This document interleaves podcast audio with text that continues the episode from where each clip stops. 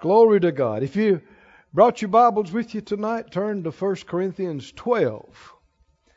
I think after that we'll be going to 1 Peter 4.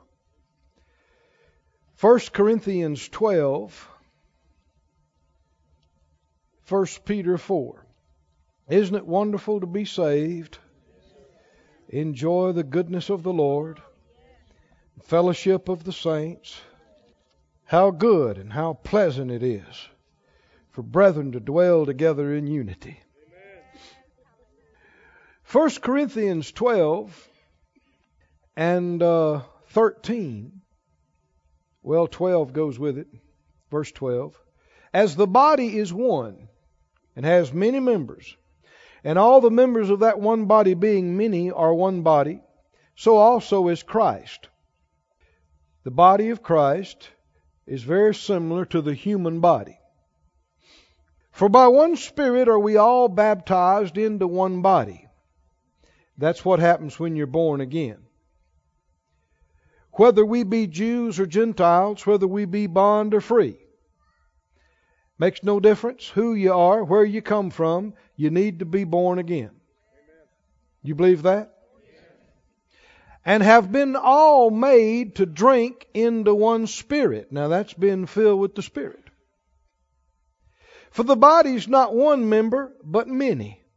If the foot shall say, Because I'm not the hand, I'm not of the body, is it therefore not of the body? Well, certainly the foot's just as much a member as the hand is, and certainly no less important than the hand. If the ear shall say, Because I'm not the eye, I'm not of the body, is it therefore not of the body? Well, certainly it's just as important as the eye. If the whole body were an eye, where were the hearing? Well, it wouldn't be any. If the whole were hearing, where were the smelling? Now let me say it like this. What if all the body parts were trying to be an eye? What if the ears were so busy trying to see, they quit trying to hear? Hmm? But now, verse 18, has God set the members, every one of them, how many? Every one of them in the body as it has pleased him. Now has God set the members, every one of them, in the body as it has pleased him. We've been on a series for some weeks now we call Graces and Places. And we've already covered a lot of ground. If this is your first time uh, hearing a part of this series, then we encourage you to catch up on everything that's gone before because what we'll get into tonight is built on that.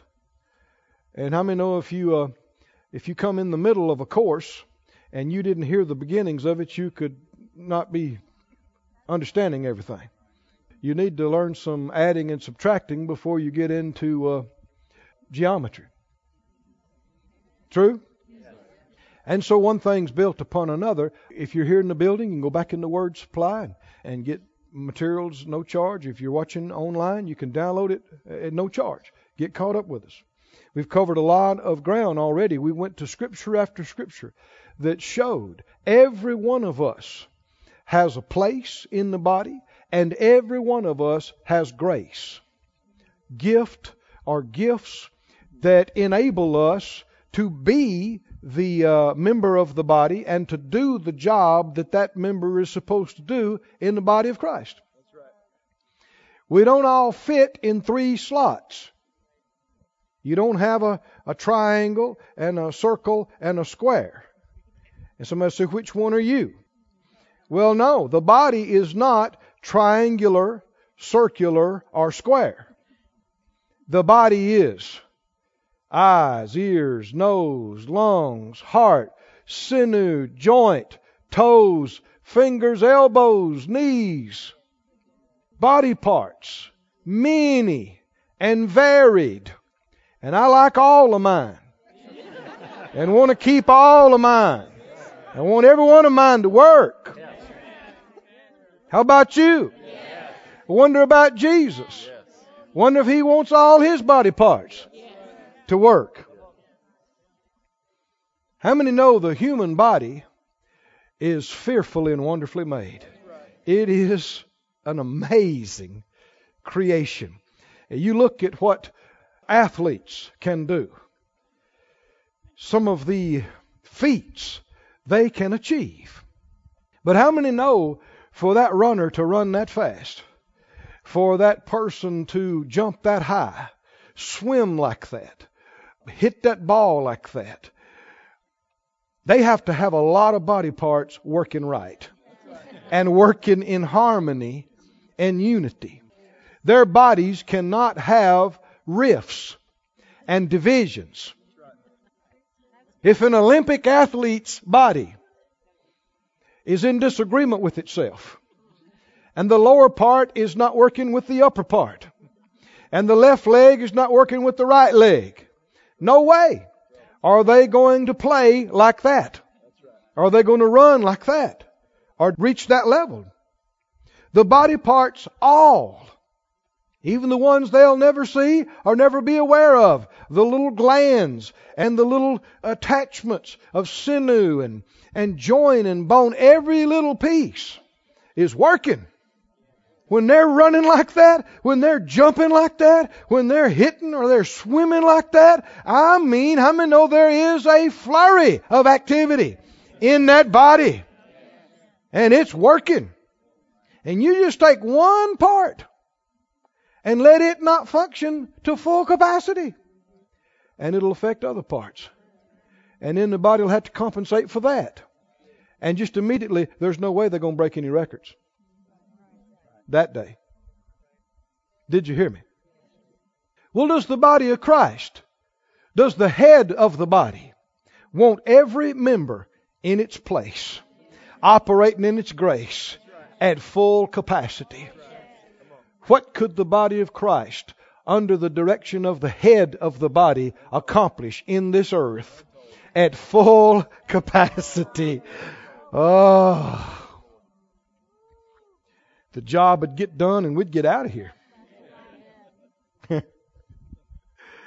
Every member has been placed not as the person's parents chose, not as the person themselves decided, but as God, as it has pleased Him.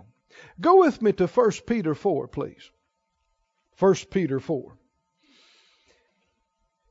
1 Peter and the fourth chapter. 1 Peter 4 and verse 10 says, As every man has received the gift, even so, minister the same, the same what? The gift that you've received. Minister that gift to who? One to another. As good stewards of the manifold grace of God. If any man speak, let him speak as the oracles of God. That means he had a gift to speak. If any man minister, let him do it as of the ability which God gives, that God in all things may be glorified through Jesus Christ, to whom be praise and dominion forever and ever. Amen. Glory to God. As every man has received the gift, has every one of us in the body of Christ received a gift or gifts? grace or graces. Have we? What are they for? What are these graces for? Put the scripture up there again. As every man has received the gift, what do you do with it? Somebody say minister. Minister. Now, this word minister, ministering, ministers, ministry has been used so much in church circles that, you know, if you hear something a, a lot, you tend not to pay attention to it. It just becomes part of the furniture. you know, it's always around. But ministry, if you look it up, let me read it to you, make sure I've got it right in the Greek. It literally means to attend to. To attend to. And it literally means to wait on. And I think in our modern vernacular, that's probably the best phrase I'm aware of right now to wait on. And it is used specifically referring to waiters. Just like we go out to the restaurant and there is a waiter, waitress, wait person. And what does the wait person do? They wait on you. How do they wait on you? They attend to you, to your requests. And it is a service, isn't it? What does it mean, minister? It means to wait on. It means to attend to. A couple of other phrases you'll see to run errands, to serve. To me, one of the clearest pictures in the Bible of this word and this concept is in the book of Acts when they needed somebody to wait tables. Look uh, in the book of uh, Acts over at the uh, sixth chapter,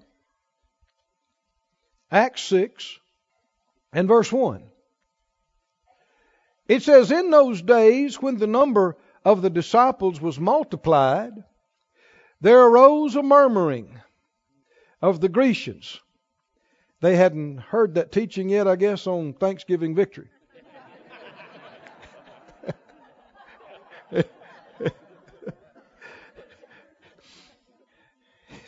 this is in the early days of the church. Their widows were neglected in the, the daily what? Ministry. Now let's just stop right here. This is the nature of the flesh, the nature of the unrenewed mind, which is the nature of the unsaved person. That when something's wrong, what do you do? You gripe about it.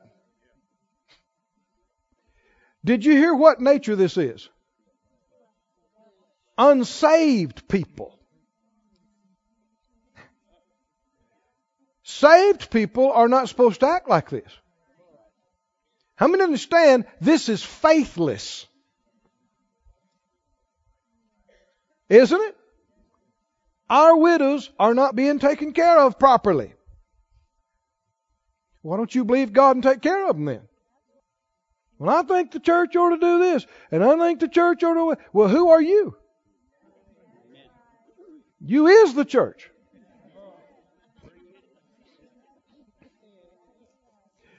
That's one thing I am so pleased. I didn't say proud. but I am so pleased with you, with this church, about. Uh, we were endeavoring to check on some folks when it was so cold, you know.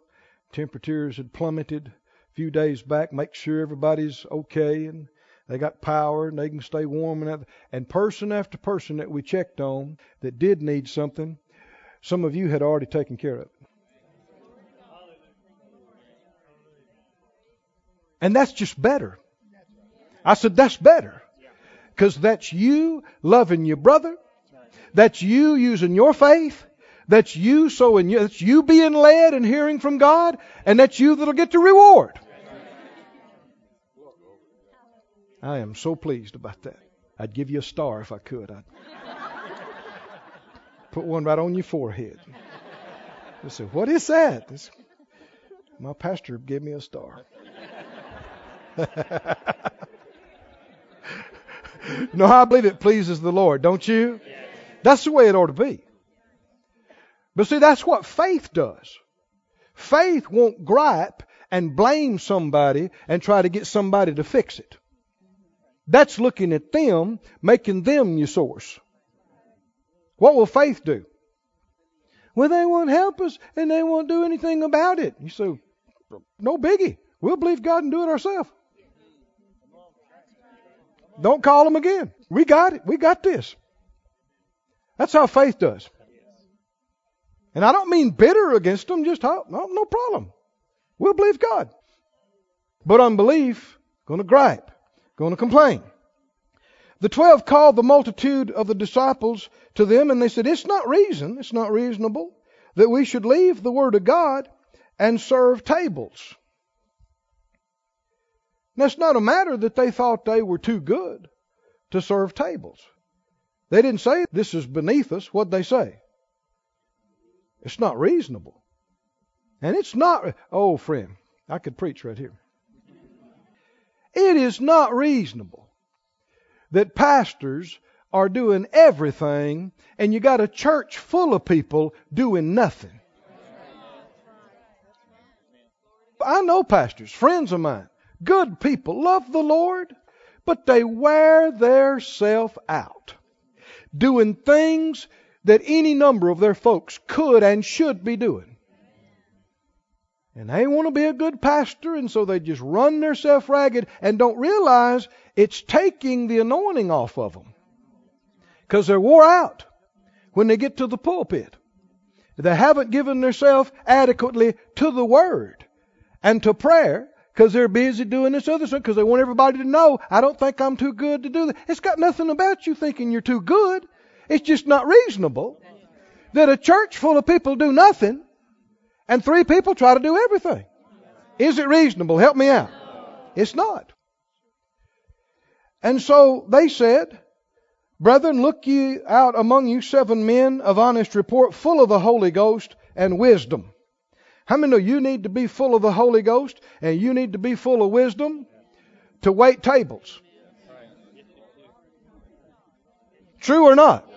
You need to be full of the Holy Ghost and full of wisdom to park cars. Hmm? And clean restrooms.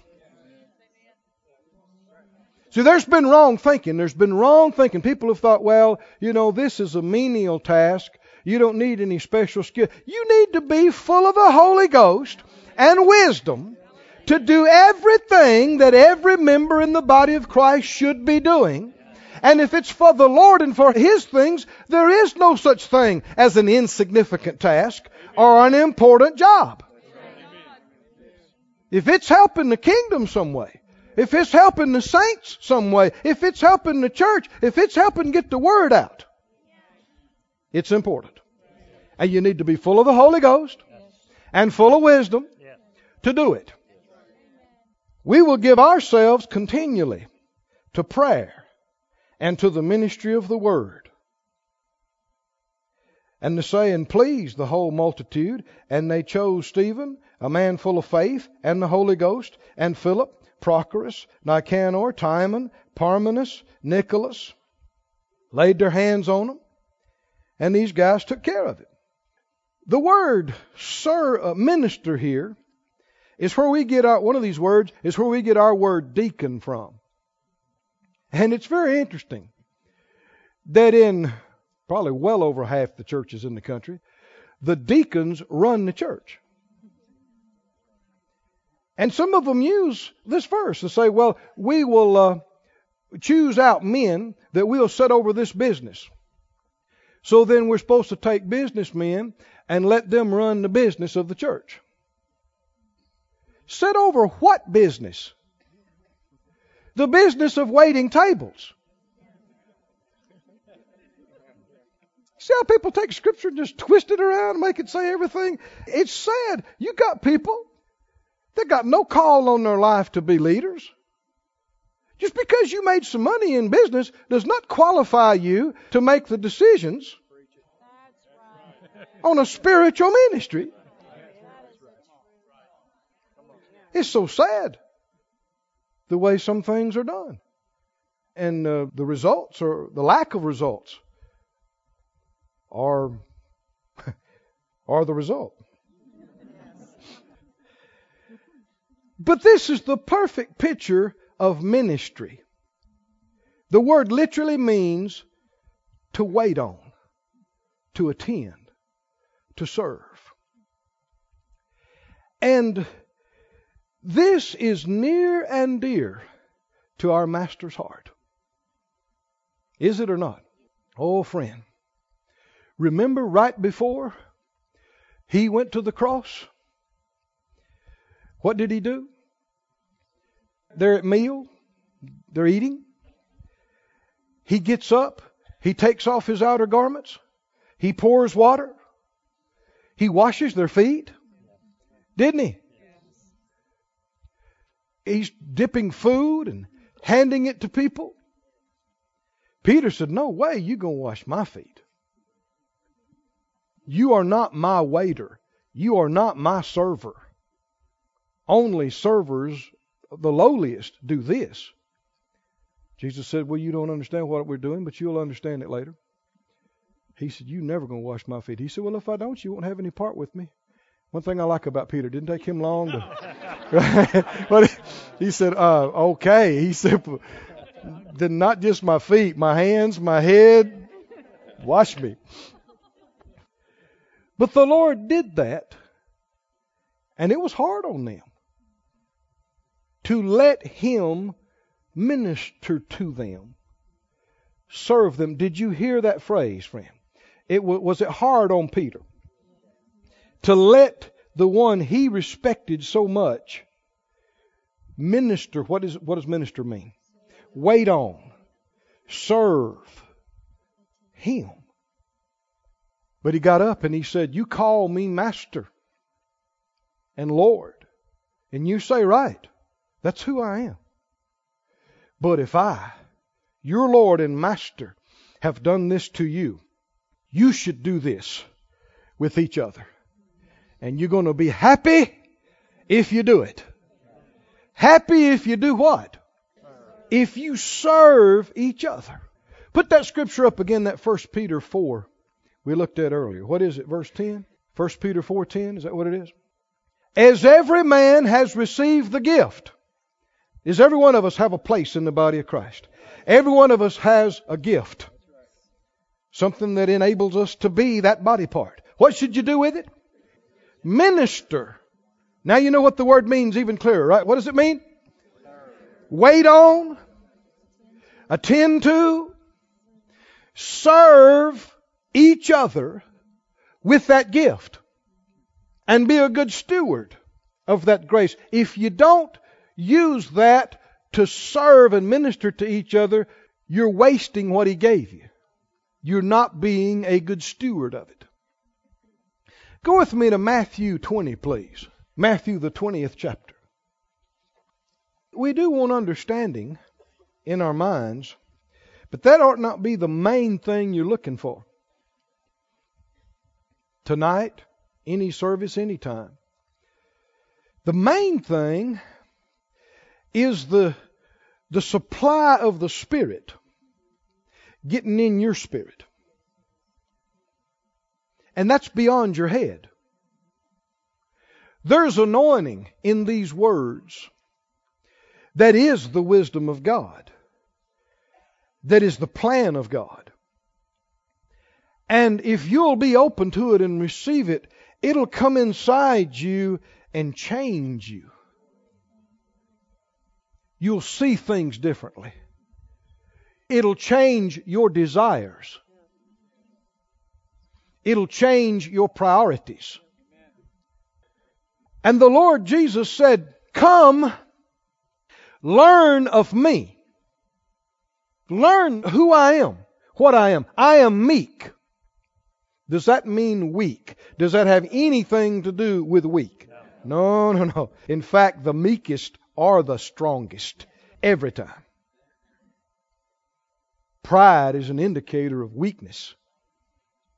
People get harsh and hard and haughty and proud because they're so insecure. When you know who you are, you know who your God is, you're not trying to prove anything to anybody. You're secure. Glory to God. when you become like Him, you want to serve. I said, You want to serve. Matthew 20, did you find it? There are, I guess, at least a couple of different teachings on this we're about to read in every gospel account. This is so important.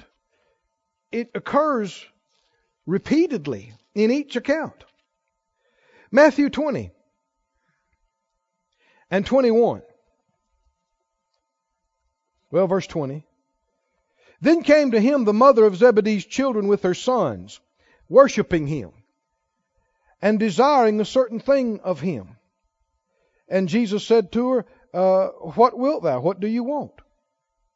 She said to him, Would you grant that these my two sons may sit the one on your right hand and the other on your left in your kingdom? Jesus answered and said, You know not what you ask. You know, we don't know how great the coming kingdom is. Are you able to drink of the cup that I shall drink of, and to be baptized with the baptism that I am baptized with? And they said to him, We are able. And they didn't have a clue what they were saying. And he said to them, Well, okay. You will drink of my cup and be baptized with the baptism that I am baptized with. But to sit on my right hand and on my left is not mine to give, but it shall be given to them for whom it is prepared of my Father. And when the ten heard it, they were moved with indignation against the two brethren because they didn't think to ask first.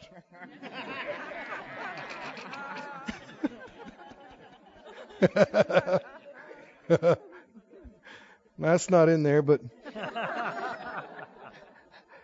But Jesus called them to him. Now listen to the words of the Master. How many know this wouldn't be any more true if Jesus himself appeared in front of you right here tonight and said this to you? Wouldn't be any more true, any more powerful. You know that the princes of the Gentiles exercise dominion over them, and they that are great exercise authority upon them. But it shall not be so among you. Whosoever will be great among you, let him be your Minister, tell me what minister means. Your waiter, your server. And whosoever will be chief among you, let him be your servant. Even as the Son of Man came not to be ministered unto, but to minister and to give his life a ransom for many. Was Jesus interested in serving? He said, That's why I came. Oh, friend, there's, there is great revelation in these words. Jesus, he said, I didn't come to get a bunch of people to serve me. Think about that. I didn't come. That, that sounds almost strange and wrong to us, doesn't it? Well, sure, Jesus came to so everybody would serve him. He said different. He said, I came to serve. You know, not only did he come and lay down his life for us, he ever lives to make intercession for us. He is representing you and me at the right hand of majesty right now tonight. And He will tomorrow. And the next day. Is He serving us? He's representing us. In the kingdom of God, the greatest of all is the servant of all. True or not? Am I quoting Jesus? Who is the greatest of all? Jesus. So what else must he be? Let me read this to you from the New Century Version, the NCV. Jesus called all the followers together and he said, You know that the rulers of the non Jewish people have to show their power over the people. They got to do what? They got to show their power. And their important leaders love to use all their authority. Have you ever seen anybody that liked being in charge? That enjoyed telling people what to do? and being over them. That's the nature of the flesh. You can be like that yourself. I can be like that myself if we'll yield to the flesh. It's just the nature of the flesh. But he said it should not be that way among you. Whoever wants to become great among you, and see, that was their deal, wasn't it? Weren't they wanting to be the greatest in the bunch? must serve the rest of you like a servant. Whoever wants to become first among you must serve the rest of you like a slave. In the same way, the Son of Man did not come to be served. Am I reading this right? What did he say? I didn't come to be served. Now, do you want to serve him, Jesus? Oh, yeah. But he said, that's not why I came. He came to serve others and to give his life as a ransom for many people. So if you say, I am a Christian, Christian, the Christ is my Lord, my Master, He is my example, I seek to emulate to be just like Him then you seek to serve. I said, you seek to serve. You get up thinking about serving, and you go to bed thinking about serving. And we're not talking about serving yourself. or serving money. How many believe the Lord's way is the best way? It's going to be the most fun way. It's going to be the most exciting way. The Holman translation. Let me read that to you. Holman translation. I don't know if they have that one back there or not, but I'll read it to you. Jesus called them over. And he said, You know that the rulers of the Gentiles dominate them, and the men of high position exercise power over them. Now, this is the nature of the devil. Have you ever heard anybody say the Holy Spirit is a gentleman? He won't force you. He won't make you do it. That's true. Well, the enemy, on the other hand, he will if he can. He'll try to force you. He wants to control you. You see the wrong spirits manifested in corrupt and evil, oppressive governments and tyrants throughout the ages and throughout the world. I'm going to make you do it. You are going to do what I say. If you don't, I will make you. I will force you. That is the devil. I said, that is the devil. I've had preachers argue with me and say, well, I'll tell you one thing. God's almighty and He's all powerful, and if He wants you to do something, then by God, you're going to do it. I had a preacher tell me that one time. I just looked at him and said, No, He won't. Yes, He will. You want to say, well, why don't he make you act right?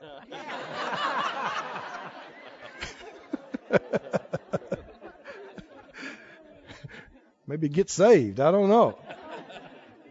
And that is the big deal. If God was going to make anybody do anything, help me out, what would he do? We're talking about eternity here. He would make them get saved. He would make them receive Jesus and be born again and not perish. Wouldn't he? Does he do that? No.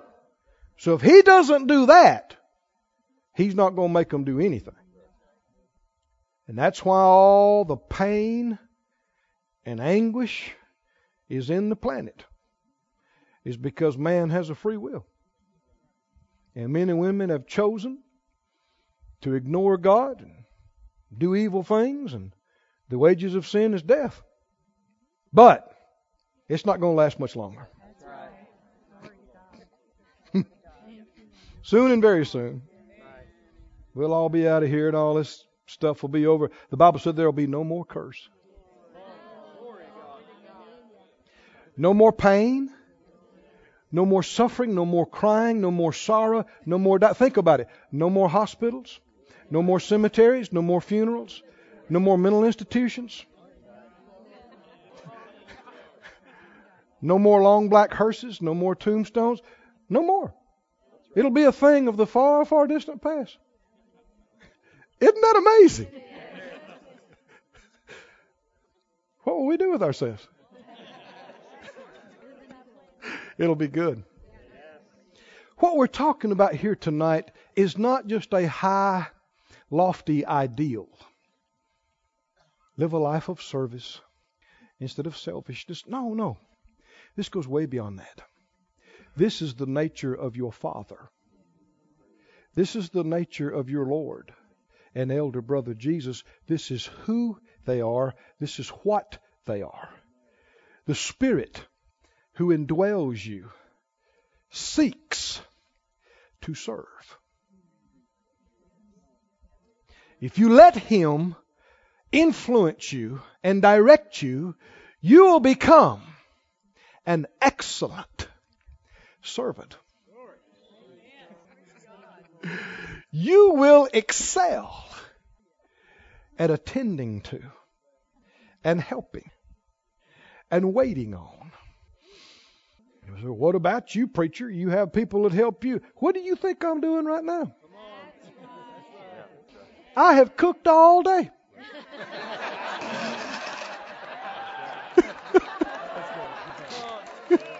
Are you listening to me?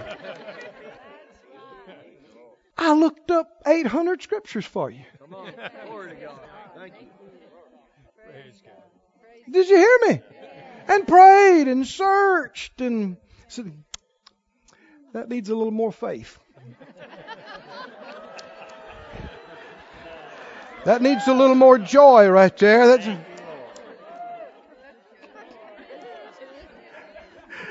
and you just come in here and plop down and go,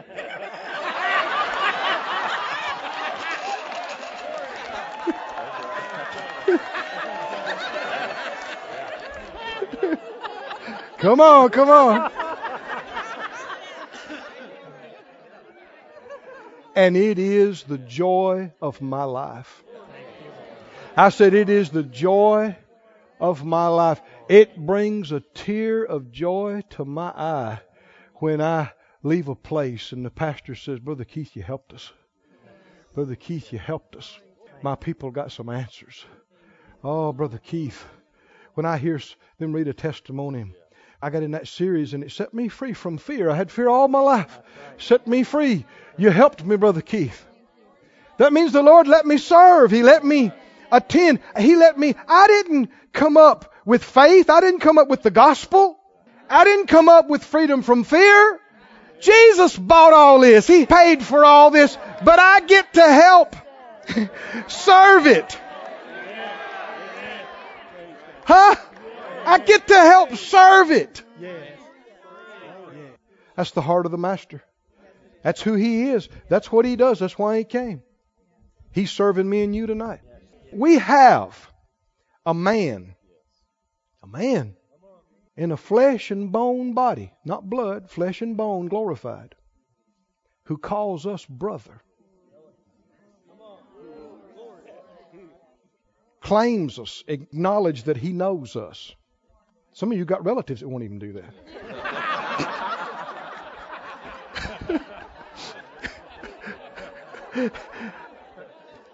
that represents you at the throne, the most high authority in the universe represents you. He's there night and day for you and for me. He said, Whatever you ask in my name, I'll do it. Is he still serving us? Is he still ministering to us?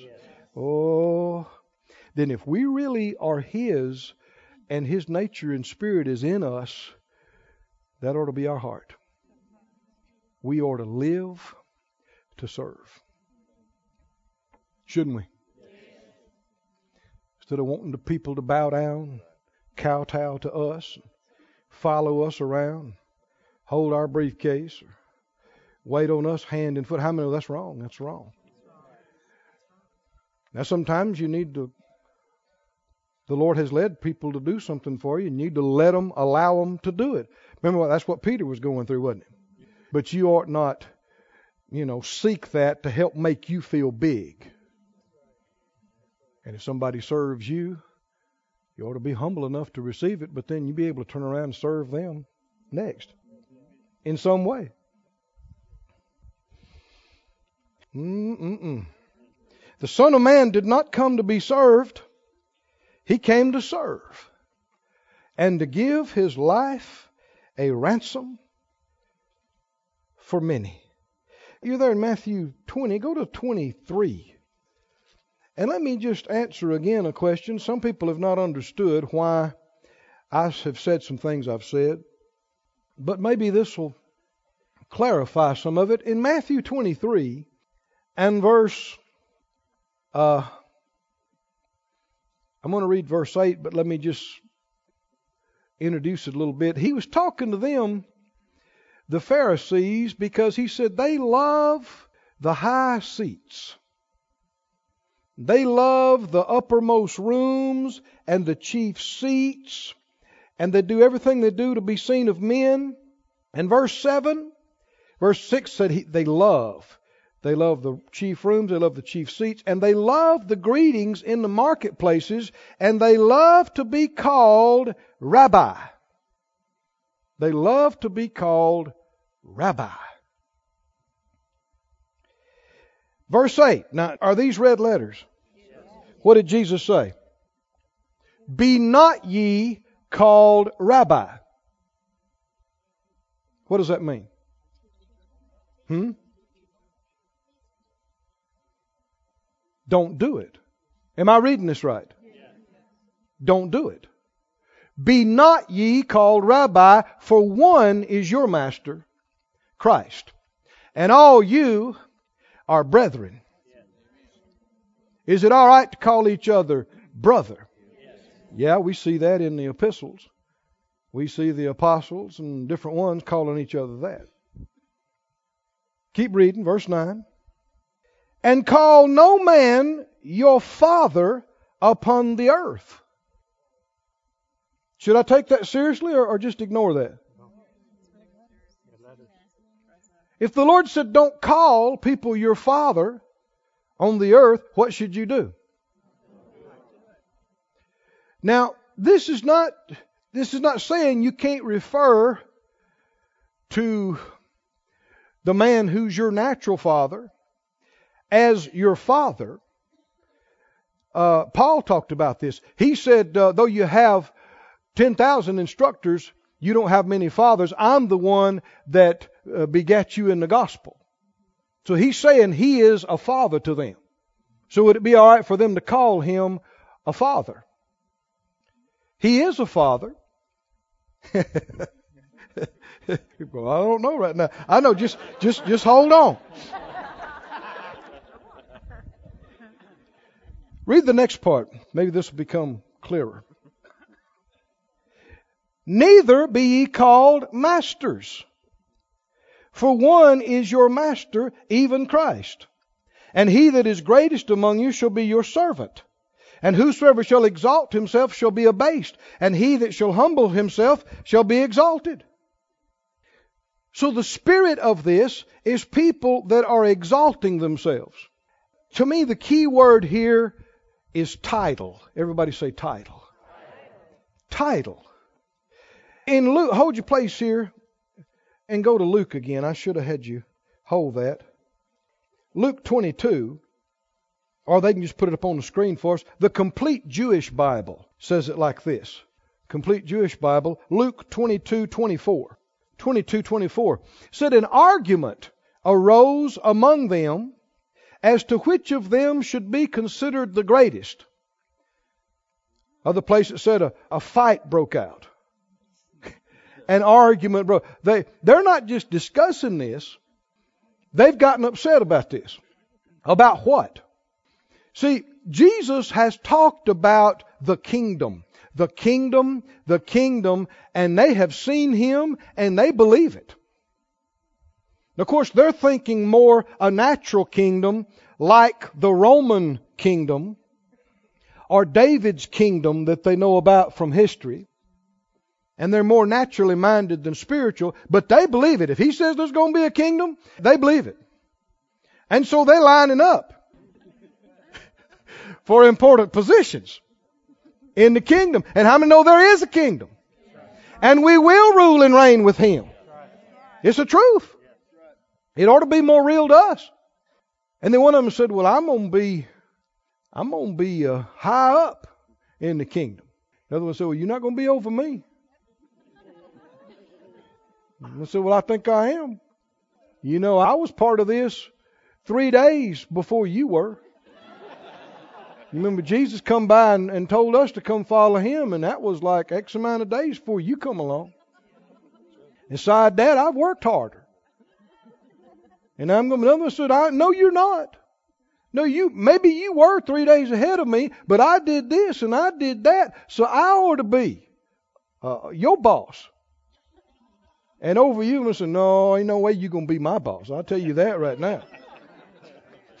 and they're not just scholastically discussing this, they get heated. They get in an argument. They get in a fight about it. Are you listening to the word? But the master said to them, the kings of the Gentiles lord it over them. And those in authority over them are given the title. Did you hear this? They're given what? The title. Benefactor. But not so with you. I understand that the Lord is telling us don't use titles to honor yourself. Don't use titles to lord it over other people and to reassert yourself above them. Don't use titles. And when I heard that some years ago and I began looking, I thought, well, now, I was reminded immediately, well, what about the Apostle Paul? And the Lord prompted me, He said, find any place where he ever referred to himself as the Apostle Paul. And I searched and searched and could not. He referred to himself as an apostle, but never the Apostle Paul. I lost some folks already, I know. Let me remind you of how he did refer to himself and how the others did refer to themselves. I'll just read it to you. Don't turn there. Titus 1 1. He starts off the letter. Paul, a what? A servant of God and an apostle of Jesus Christ. Apostle means a sent one. See, people have turned these things into titles and their job descriptions. It just describes what the Lord's doing with him. He sent him. Remember these missionary trips we've got maps of in the back of the Bible? Well, that's the Lord sending them. But he doesn't use a title in James, James 1 1. James 1 1 sounds very familiar. Says, James, a servant of God and of the Lord Jesus Christ. Now remember, notice this. They mention servant before they mention apostle. Look at another one. 2 Peter 1 1. 2 Peter 1 1. Simon Peter, not the great apostle Peter. What? Servant. Just Simon. Me. A servant. And an apostle of Jesus Christ. Not Father Peter. Not Rabbi Peter. Not Master Peter. Not Apostle Peter. Not even Pastor Peter. That's why I don't use a title. Well, aren't you a pastor? Yes, I am. I'm also a sent one. The Lord sent us to Branson. But I'm not the anything. They never said they were the apostle. He's an apostle. He's the sent one to the Gentiles. Everybody has their scope their assignment. But these are not supposed to be positions of prestige. They're stations of service. Amen. Are y'all with me now? And it helps you in your own thinking to not emphasize titles. Now, I know some people don't like what I've said already because they, you know, well, ain't nothing wrong with me using the title. I am a reverend. I am pastor, so they're going to use the title. But it doesn't. To me, it, it's not doing what the Lord said do. He said don't use titles. But then also, it takes away from the servant mentality. It sounds like I'm Father so and so. You should serve me. I'm Apostle so and so. I'm Prophet so and so. That sounds like I'm looking for service. And you know, this is actually going over better than it has at other places, other times. you do whatever you understand in your heart about it, but that you know, I think you ought to take what the Lord said about it seriously, shouldn't you? If He said, "Don't say this and don't be called this," you need to get settled on what that means. I'm happy with what I do. Revelation Uh, John refers to himself as the Lord's servant, a servant of God. Paul said, servant of God. James said, servant of God. Peter said, servant of God. John said, servant of God. Would you think it'd be right for you and me to say? Who are you? Keith Moore, servant of God. Your name, John Smith. Betty Johnson. What? Who? You may be an apostle. You may be a prophet. You may be a pastor, but you don't need to use that as a title. That's a job description. You are a servant of God. Now here's the big deal. If you are a servant of God, you serve the saints. There's no such thing as serving God and you don't serve the saints. Did you hear me, friends? Go to Colossians, the third chapter, since we're all so excited right now. Let me get this to you. Don't get sidetracked or distracted by any of this. What's the main thought here tonight? Anybody know? What's the main thought? Serve. Serve, a heart to serve, a desire to serve. Are you a member in the body of Christ? Do you have graces and gifts? For why? Why? To serve to serve. Colossians and 3, third chapter, and the 22nd verse. Servants. Now, when you read that, do you immediately perk up and go, yes?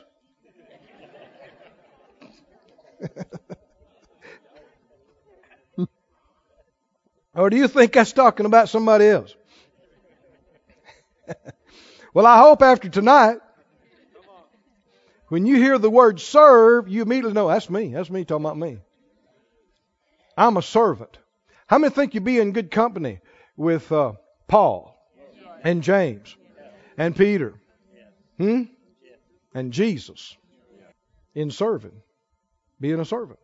He said, Servants, obey in all things your masters according to the flesh, not with eye service as men pleasers but in singleness of heart, fearing God. And whatever you do, do it heartily, he refers to the heart again, as to the Lord, and not unto men, knowing that of the Lord you shall receive the reward of the inheritance, for you serve the Lord Christ. Now he started out talking about doing things for men, didn't he?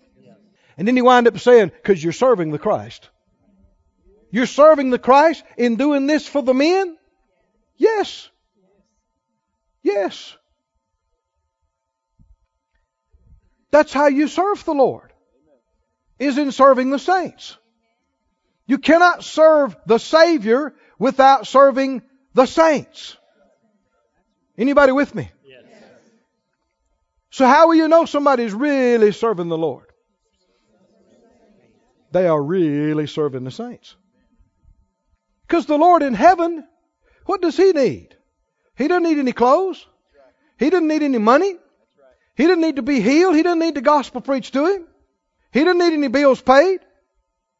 But he's got kids that need it. I said he's got kids that need it. And how many know if you did it, even to the least of those, you did it to him? Glory to God. You're doing it to the Lord. Now notice this word heart heart. Listen to these, don't turn to these, but listen to Romans 1 9.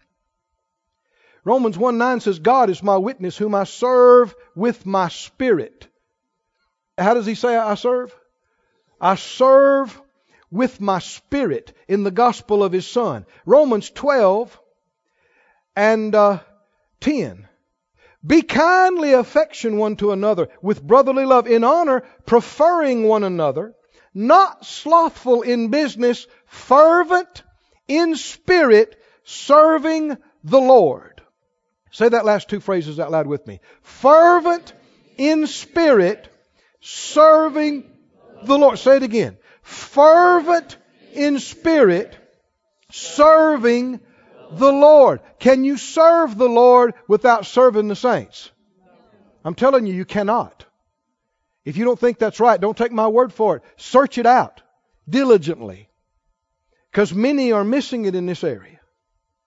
There are people that think they can unhook from humanity and isolate themselves and serve God by living a life of, of abstinence and perfecting themselves in holiness. They are confused. We are the light of the world. We are sent into the world to be the light. Did you hear me? We're not told to withdraw to ourselves and isolate ourselves. We're told to go into all the world and proclaim the gospel. That's serving people, isn't it? It's a lie. It's confusion. Well, I'm just gonna I'm just gonna shut up and, and pray night and day and serve the Lord that way.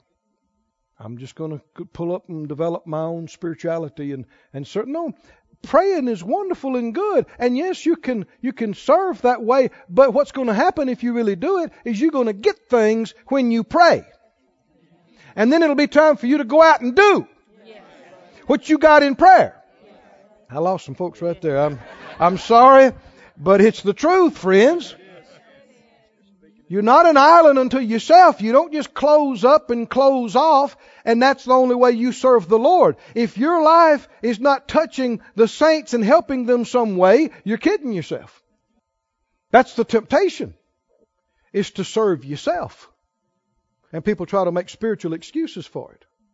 Well, I don't like being around people. uh huh. Those are the Lord's kids you're talking about. And He loves them in spite of all their junk. And if He loves them and accepts them, it ought to be good enough for you. That you say, Well, Lord, He said, Well, man, they need a lot of help. Well, great. Get to helping them. Let the Lord use you. And if you can't help them, they don't want to receive your help, then let the Lord use you to help somebody that will.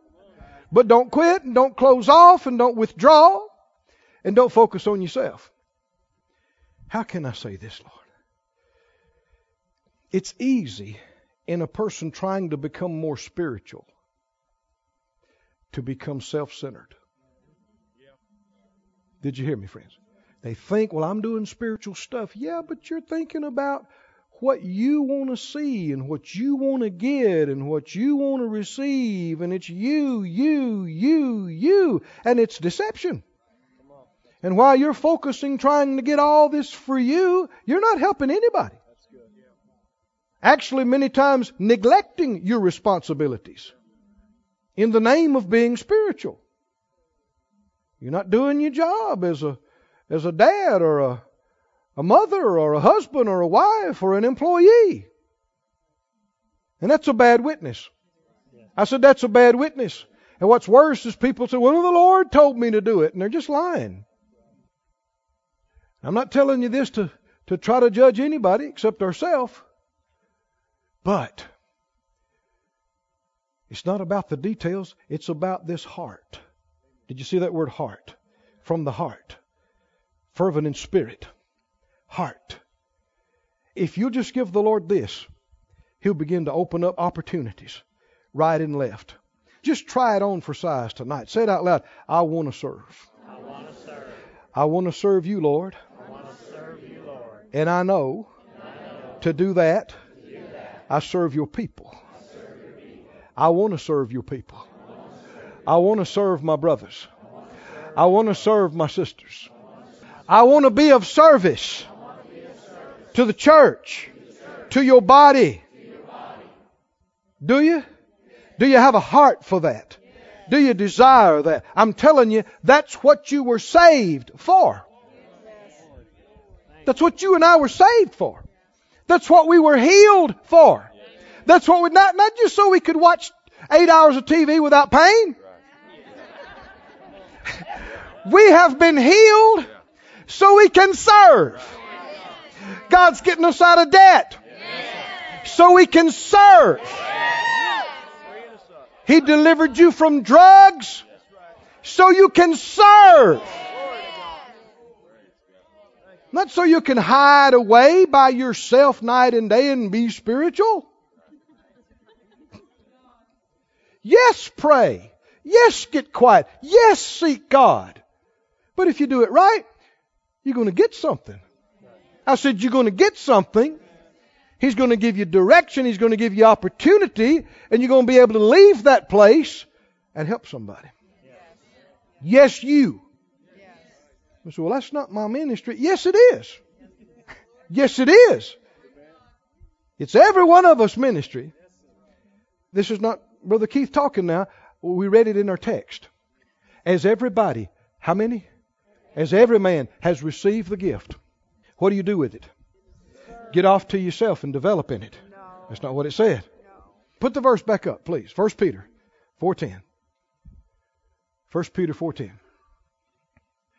As every man has received the gift, do what?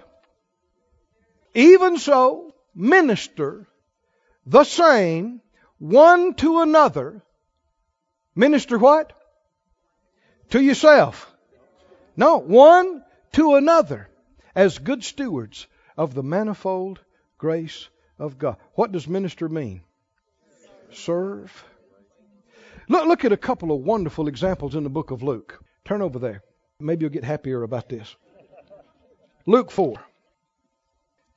How many folks in the world are wanting to make it big? Hmm?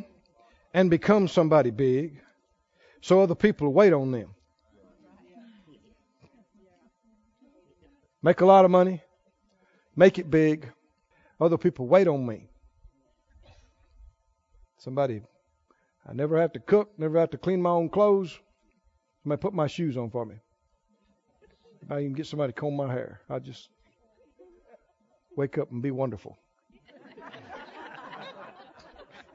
and have a lot of people orbiting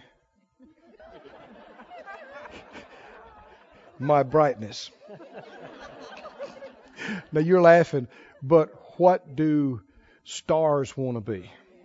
In the you know, music world, in the entertainment field, being an actor, being a super successful business person or head of a company, a whole lot of that's there.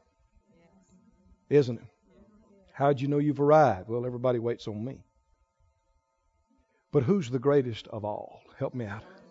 The Master, Jesus. Did he come to be served? No, he said, I came to serve. One of the last things he did is he got down and washed their feet, didn't he? As a demonstration. And this is not, oh, religion has taken this and twisted this. And people with false humility. Have you ever heard somebody that was just too sweet? Do you know what I mean by that or not? Oh, brother. No, no, no. Let me serve you. And they only do it when somebody's watching. It's not real. Look at this. Luke 4, 38, I believe it is. I'm believing that the spirit of this is rising up in our heart. Our thinking will begin to be filled with it. Luke 4 and 38. Jesus arose out of the synagogue and he entered into Simon's house, and Simon's wife's mother was taken with a great fever. They besought him for her. He stood over her and rebuked the fever, and it left her. Hmm? And the rest of the day, they sat around and held her hand and patted her forehead and said, How do you feel, sister? Hmm? Doesn't this minister to you? This woman, uh, the, Luke's a doctor, and he's using a descriptive term when he says great fever. I mean, she's not running a few degrees. She's delirious. She's out of her head. She's near death. And ask the Lord, please minister to her. Do what? Minister. Serve her. Attend to her. Wait on her. Bring her. What does a waiter do? Waiter brings you what you need. Brings you what you want. Hmm? Brings you fresh, hot bread with some honey. Well, sometimes bread's not what you need. You need healing. And healing just happens to be the children's bread. And they said, Lord, Peter's, that's his mother-in-law, right? She, uh, oh, she's in a bad way. Could you serve her some healing? And the Lord did. Oh, come on, can you get a picture of this? He did. He rebuked that fever. Years ago, I, I had read this and read it and read over it, and, and I read it, and I thought, now wait, wait, wait. Jesus is not praying. He's not talking to the Father at all. He's not talking to Peter. He's not talking to Peter's mother in law. He's talking to a fever. Is he or not? And he's not just a little nice chat, he's rebuking it. What does rebuke mean? Get out of here! Get out of here, fever! That's a rebuke. And I, I stopped and I thought, can a fever hear? And I read the next phrase. And it left her. I thought, yep. Fevers can hear. And then I got realize, I thought, hey, if fevers could hear, cancer can hear. Tumors can hear. Infections can hear. Oh, come on, are you listening? And so many times people are begging and pleading when they ought to be rebuking this foul stuff. So Jesus served her. He ministered to her by rebuking this thing off of her, and immediately she got up and served them. Oh, come on, can you see this? There's revelation here. She's laying there about dead, delirious out of her head. How many know she must have been healed? The Lord said, You foul fever, get off of her. Get out of her in Jesus' name. Now, friend, if you've never done that, you better learn how to do it. Oh, I just don't know. You better know. You better get to learning this. Your life could depend on it. Your baby's life could depend on it. Are you listening to me, friends? You can't be mousy about this stuff. If you listen, there are times in your life that the Spirit of God will come up in you. And you know this ain't time to be mousy and it ain't time to beg an unbelieving prayer. It's time to talk to this stuff and command it to die and get out of their body, to get off of them, because this ain't God doing this. You're not rebuking God. But man, he rebuked that. It left her. Just like that. She got up. She looked around. She said, Are y'all hungry? y'all sit down over there. And she ministered. She served. She waited. Oh, come on. Are you listening to this? She waited on them. Why were you healed? Why were you saved? Oh, somebody's getting a hold of this in this place today. You weren't healed so you could go sin. You weren't delivered so you could waste your life, so you could serve yourself, so you could chase a dollar. You were saved to serve. You were healed to serve, to attend to, to wait on, to help bring you what they need, help deliver what they need. What a picture this paints. She gets up, she wipes off her brow, she goes, Oh, I'm a mess. Sorry. Y'all look hungry to me. Peter, take the master in the room there, and you come here and help me, and you come here and help me. And she ministered to him. How did she minister? She waited on them some way. She served them some way. Didn't she? And the Lord did not say, Oh, no, honey, you've been sick. Lay back down. No, that's how it can come back on you. I said that's how it can come back on you. And many have never learned this. You know, we, Phyllis and I had the privilege of being at Brother Oral Roberts' uh, memorial service uh, when he went home a while back, and uh, they, uh, Brother Richard, his son, talked about his miracle healing from tuberculosis again. I'd heard the story many times, but he, uh, I don't remember hearing this part. Maybe, maybe I had and it just slipped by me, but uh, when he was healed, he was tall and skin and bones. But the Lord healed him. He was bedfast. And the Lord healed him, and he's up walking around, but he was weak. And so he'd get weak and he'd come and, and lay down on the bed because he was so weak. And one day his mom came by there and she saw him and she said, Oh, honey, uh, if you need to lay down, okay, but don't get under the covers. Just stay dressed because it's the middle of the day. And lay down on top of the covers. Boy, when I heard it, I thought, Oh, yes. Yes. And that's why we're talking about all these decades of ministry that God did through him for all these years. Why? See, his mother knew that in her spirit. By him crawling back under the covers, it was getting back into that sickness mentality. It was opening the door to let it come back on you. Oh, are y'all listening to me, friends? Do you hear what the Spirit is saying? What'd she do? She was healed. And they didn't say, oh, honey, no, no, no, no, you've been sick for days.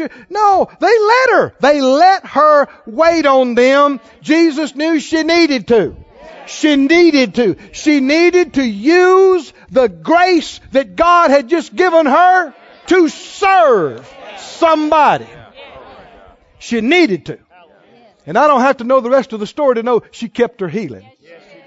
Because that's how you do it. That's how you keep your healing. That's how you stay healed. Oh, friend. The Lord's helping us tonight. Go to the eighth chapter. You need to see this too. Chapter 8. Somebody say, I've been saved, to serve. I've been healed, to attend to, to wait on, to help. Glory to God. Could there be a better use of your healing than to serve the saints? No. Luke 8 and verse 1. It came to pass afterward that Jesus went throughout every city and village, preaching and showing the glad tidings of the kingdom of God. Is he serving? How many believe he's dishing up some fine spiritual food? Isn't he? Just the very best it could be and certain women which had been healed of evil spirits and infirmities. This is both oppression and physical weaknesses and problems. Both. Mary called Magdalene, out of whom went seven devils. How many know she was in a bad way? Let me just say something right here. Don't you believe all this junk that people have been saying and writing books and doing shows about Mary Magdalene and supposed clandestine relationships with Jesus. That's disrespectful to Mary. And it is disrespectful to the Lord. If the Lord had wanted to get married, he'd have got married and he'd have told everybody. Are you listening? He's not a liar. He's not going to hide anything. This is blasphemous. It's disrespectful not just to the master, it's disrespectful to Mary too. Did she love the Lord? You better believe she loved the Lord with all her heart, soul, mind, and strength. She was a terrible mess, and He set her free. Glory to God. Was there anything off about the relationship? Not one thing. Don't you believe it? Don't you believe it? Mary, Joanna, the wife of Chuza, Herod's steward, and Susanna, and many others. Somebody say many. many. He just names a few that they would know but many others. Now tell me what go back to the beginning of, of this verse. What about these women? They were healed and delivered. Healed or delivered, or healed and delivered both. From physical infirmities and diseases or demonic oppression, even possession. They were healed and delivered, were they? Yes. Under the ministry of Jesus. Yes. And what they do? What they do? They ministered to him of their substance. That's money. I said that's money. That's stuff. Can you minister to people with money? Can you help people with money? Yes. Yes. Many of them. The Bible talks about it's a spiritual principle that when God has used people to minister spiritual things to you, you're supposed to minister back natural things. I know a lot of people don't like this, and people have abused it, and people have come on late night on television and prophesied money out of people's pockets into theirs with some of these verses. But just because they're messed up doesn't change the beautiful, holy truth. And it's just right that when you've been delivered and saved and healed, that you ought to jump up and say, How can I help? How can I help somebody else get this? What was Jesus doing? They're ministering to him of their money and their stuff. What's he doing with it? He's going to the next town and preaching. He's going to the next place, right? He's doing things. They're helping him get to others what they got themselves. Were they healed? To do what? Healed to minister. Were they delivered? Oh, come on, can you see this? Does this stir you up at all? Glory to God. Say it out loud again. Stand up on your feet and say it out loud. Say it out loud. I've been saved. Saved to serve. I've been healed. Healed to serve. I've been delivered. Delivered to serve. Oh, glory to God. Just close your eyes and lift your hands to Him a little bit here. For a moment, lift your hands, lift your voice. Lord, I thank you for saving me. I thank you for healing me. I thank you for delivering me. And it's clearer to me than ever that I am saved so I can serve. I'm healed so I can serve. I'm delivered so I can serve. And I want to. I desire to. That's my heart. You don't have to beg me. I want to. I want to. I want to. Oh, thank you, Lord. Thank you, Lord.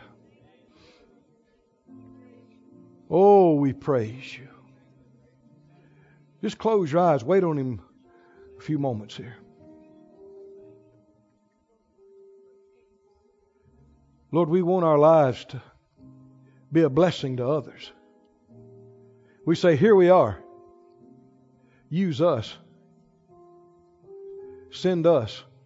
Make us of, of service to your people, to your works.